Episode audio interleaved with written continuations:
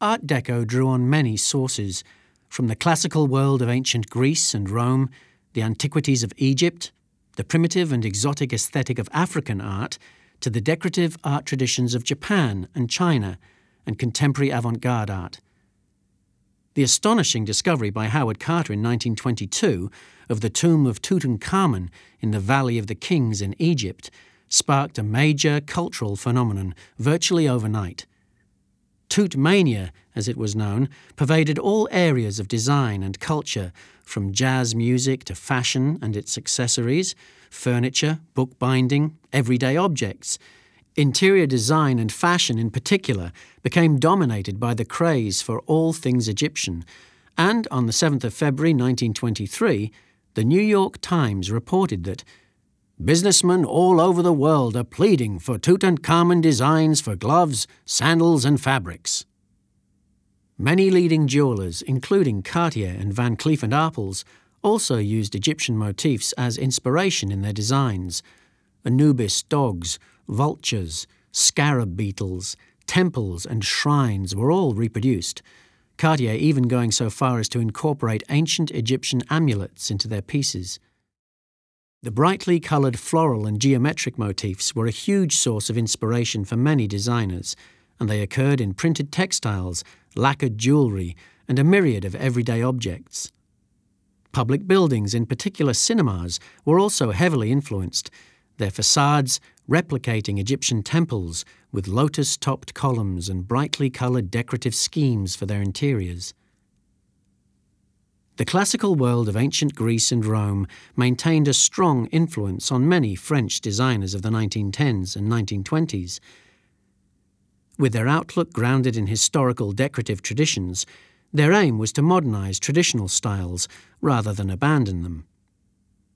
Designers also drew on a range of classical motifs, many of them architectural, such as fluted columns and pilasters, a variety of decorative motifs were also employed, including urns, vases, floral swags, lyre forms, rich drapery, and complex sculptural reliefs.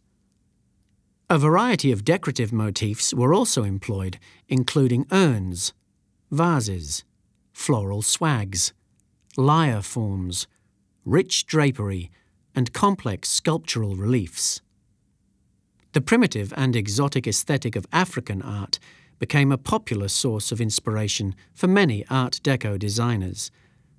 The wild tribal world, with its romantic ideals of ritual and secrecy, was translated into a range of works, including textiles and wallpapers, upholstered furniture, bakelite jewellery, and ceramics. Many Art Deco designers developed an iconography that used the African figure as a motif, often set in lush jungle, while others began to explore African sculptural traditions.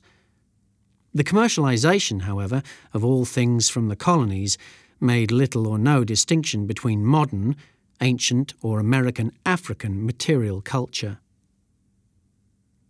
The visual language of Chinese and Japanese pictorial composition, including the simplification of pictorial space, the accentuation and interpenetration of pattern and ground, the use of bold, flat colours, and stylised natural forms were all features that Art Deco designers admired and incorporated into their work.